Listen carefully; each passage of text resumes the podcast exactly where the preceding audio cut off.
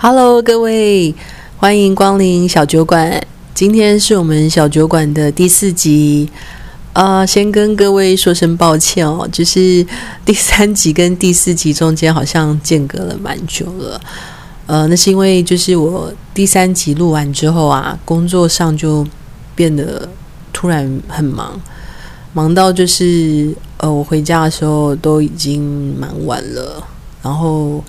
呃，就是。有时候回到家就像一坨烂泥，躺在沙发或者床上就不想动，所以我就没有花太多时间在在录制我的这个 podcast。但是我今天很开心的，就是我今天偶然打开我的 First Story 的时候，我发现我竟然有一个订阅者，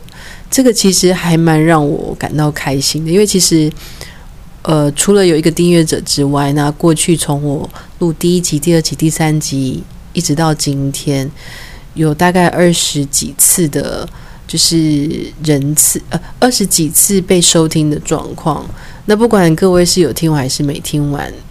我都会觉得很开心，因为至少有人听到我讲的这些有的没有的东西，那我觉得还蛮被鼓励的。谢谢你们。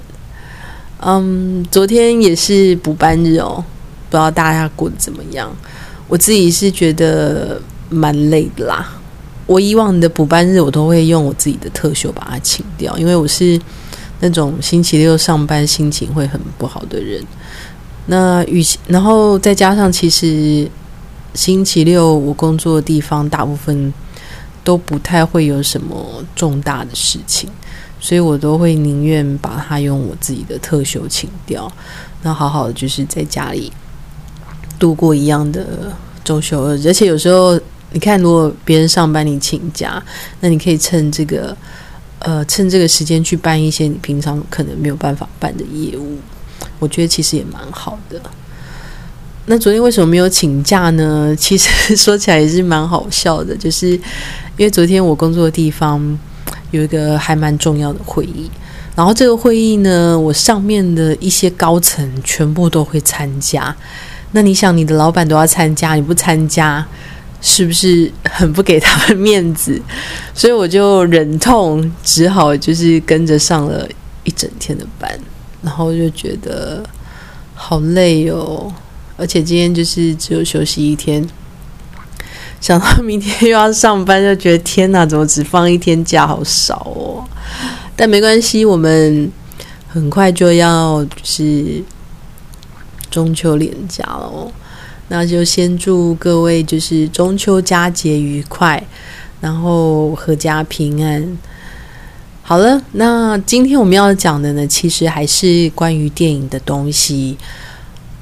我电影呃，我要讲这个电影东西，其实是在我上一次看呃上一个第三集录完之后，然后去看的一个二轮片，然后我就有把一些心得写下来。然后我今天其实还是去看了二轮片，但是并不是我今天要讲的哦。那今天我们就先讲上一次我看完的这两部片子。因为其实最近的状况，就是疫情的状况，其实一直都没有好转，所以其实我觉得影城里面所播的片子，大部分很多是很旧的片子，或者是说可能连一轮都没有上的片子，或者是说没有打太多广告的片子。那我要讲的呢，就是有一个《Outpost》，它的中文翻译成《七十二小时前哨救援》。那另外一部呢，叫做《The Postcard Killing》明信片谋杀案。这两部片子就是二轮片的片子哦。嗯，其中的《Outpost》是军事片，那《The Postcard Killing》是悬疑片。两片都不难看，但也不会说好看到了一种你看了还要想再看第二遍的感觉哦。就军事片来说的话。如果抢救雷恩大兵是九十分的话，那这部军事片就是七十二小时前哨救援，大概就是七十分左右。那如果灵异第六感是九十分的话，那这部悬疑片大概就是 The Postcard Killing 明信片谋杀案，大概就是六十五分左右。先说，我是一个非常喜欢看军事片的女生，我想可能跟我小时候与军队有一些渊源有关哦，所以我对军队的东西其实并不陌生。但如果真的要问我西部的东西，我想我还是没有像一些军事专家那么专业。总结的来说，我会很认真的看待军事片，也很喜欢军事片里面的氛围，特别是美国的军事片。美国军事片其实蛮有趣的哦，大美国主义是一定会有的，但我有时候就会想说，就是因为有这些大美国主义凝聚美国人的心，所以我们在很多时候会觉得美国人很团结，而美国人本身对军人也是非常的尊重，尽管现在在美国内部有很多种族的问题哦，但是如果你从他们美国长远的历史来看，团结以及爱国这两件事情，在美国人身上，或是在美国人的片子中，其实很常看到。再来，我们就讲到军事片哦。呃，军事片拍的好不好看？我觉得，我觉得其实要把它拍的好看并不容易啦。如果是纯的军事片，像是《抢救雷震大兵》啊。猎杀 U 五七一，还有比如说深海救援等等，没有太多男女主角小情小爱的穿插，我就会认定它是纯的军事片。但是比如说像珍珠港，或者是说超级战舰这种有男女主角恋爱的，或是你会觉得很像在打电动的，我就会认定它并不是纯的军事片。那 Outpost。以我看完之后的感觉，我会觉得它就是一个纯的军事片，而纯的军事片要拍的好不太容易。它的故事内容必须要有一个主轴，然后要有一些明显的角色，而这些角色可能是长相的不同，或者是个性的不同。特别是在片中，如果大家都穿军服，会觉得所有人都长得很像，搞不清楚。这就很像我在看《冰与火之歌》。的前几集的时候，就有发现这个影集的人物也实在太多了，我真的搞不清楚谁在讲话，有时候就会整个就是 lost 掉这样子。然后再来的话，呃，我再来就要讲到一些 outpost，就是《前哨救援》这部片子破梗的情节。如果你不想要被我破梗，或是不想要被我剧透的朋友，你就可以暂时在这边。呃，就先暂停，或者是先离开哦。其实我不知道诶，就是如果说呃你觉得被我拒后也没关系的话，那你就继续听下去也没关系。那这个前哨七十二小时前哨救援的主轴啊，它其实是用每一位指挥官的死亡作为推理。那每一位指挥官呢，都有他的风格，比如说有的指挥官呢是很怕事，有的是很爱好和平之类的。当然，他们的死亡方式在剧情中也不一样，有的是因为开卡车掉落山谷离开的，有的是被反叛军炸死之类的。讲到这里啊，我我就想到军事片里面有个很常出现的长，很常出现的桥段，就是下属对于长官不服气，在这部片子里面也有。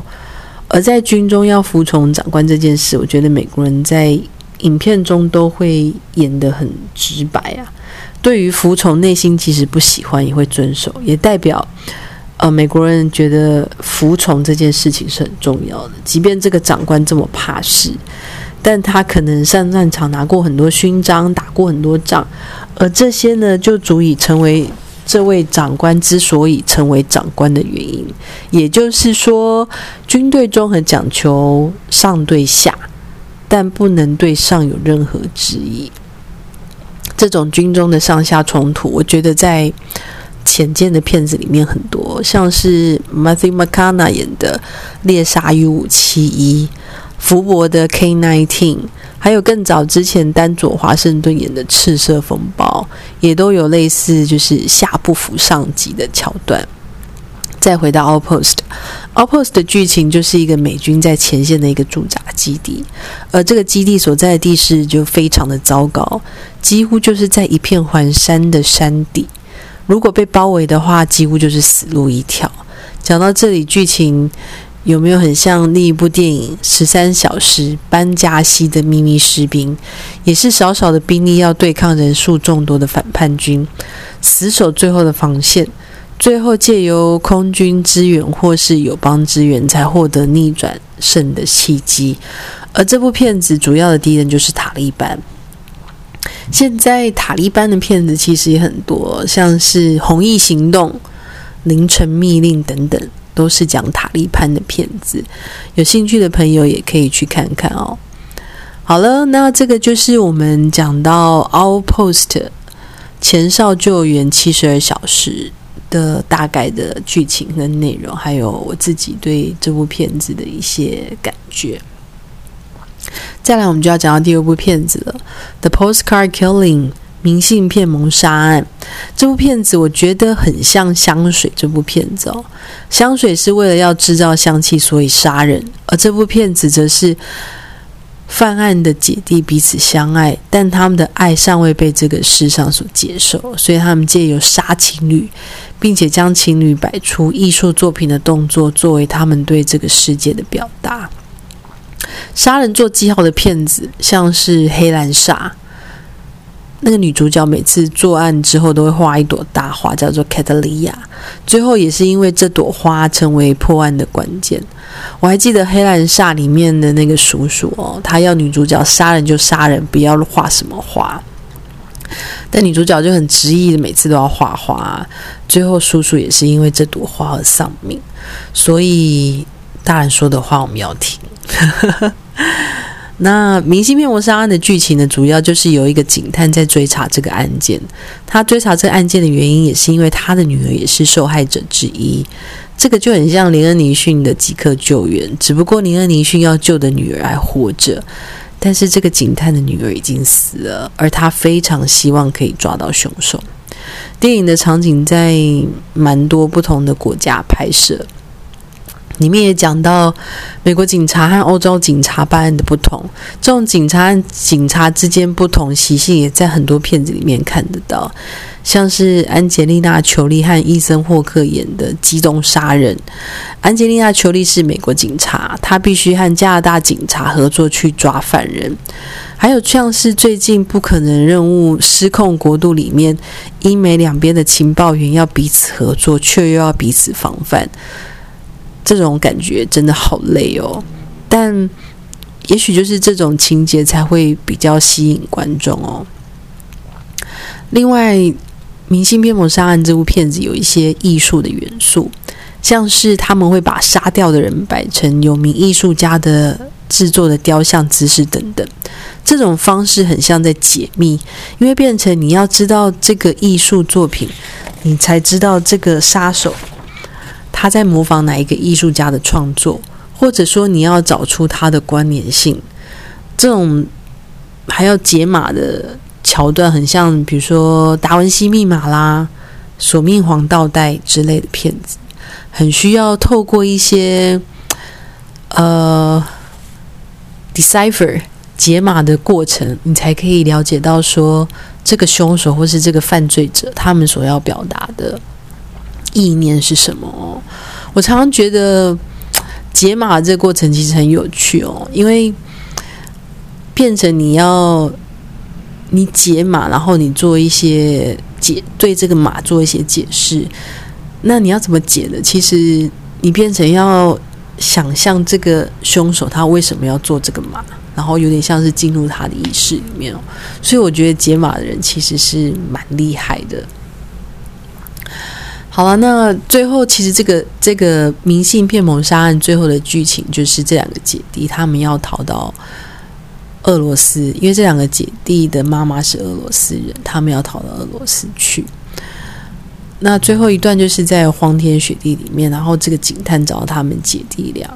然后警探朝他弟弟开了一枪，但是没有去杀那个姐姐。为什么没有杀呢？当然，他的他的意思是说，在这种荒天雪地下是不太可能活活很久，而且那边人烟非常稀少哦。不过，这个最后的剧情其实蛮好玩的，因为这对姐弟其实他们两个并没有真的有血缘关系，所以他们相爱其实就很多层面来讲，如果他们不是姐弟的话，其实他们相爱是没有什么法律问题。但偏偏他们是一对被领养的，呃，被领养的两个人，所以他们其实变成有姐弟的关系，呃，导致变成他们相爱的这个这种这种爱，目前还没有办法被一般的社会所认可。那这两对姐弟，这一对姐弟呢，其实他们在童年生活对爸爸对他们其实是非常的不好，所以最后的剧情，当我们都以为姐姐死掉的时候，姐姐就打了一通电话给这个爸爸，然后这个剧情其实蛮有趣的哦，这个剧情其实就很像《沉默的羔羊》里面，就是呃那个心理医生，就是会会吃人的那位心理医生，最后打电话给那个 FBI 的探员。然后告诉 FBI 探员说：“你不要来找我，我也不会去找你的那种感觉一样，就是你以为我死，其实我还没死，大概就是这样子。”好啦，那这就是我们呃今天就是要讲的电影的，今天要讲的两部电影，可能没有太多的激情，那我觉得没关系，我们就当做在聊聊天之后。呃，之后可能我们还会再继续讨论到，就是关于电影的部分。那也希望大家继续支持我的频道，然后我也会努力的，就是克服看能不能把自己的 podcast 做出一个比较有规律的播放。然后大家有什么想要听的，或是想要觉得有什么建议的，也欢迎你们写信告诉我。那信箱的话，其实就在我小酒馆的封面有。那暂时我们就先这样喽，谢谢大家。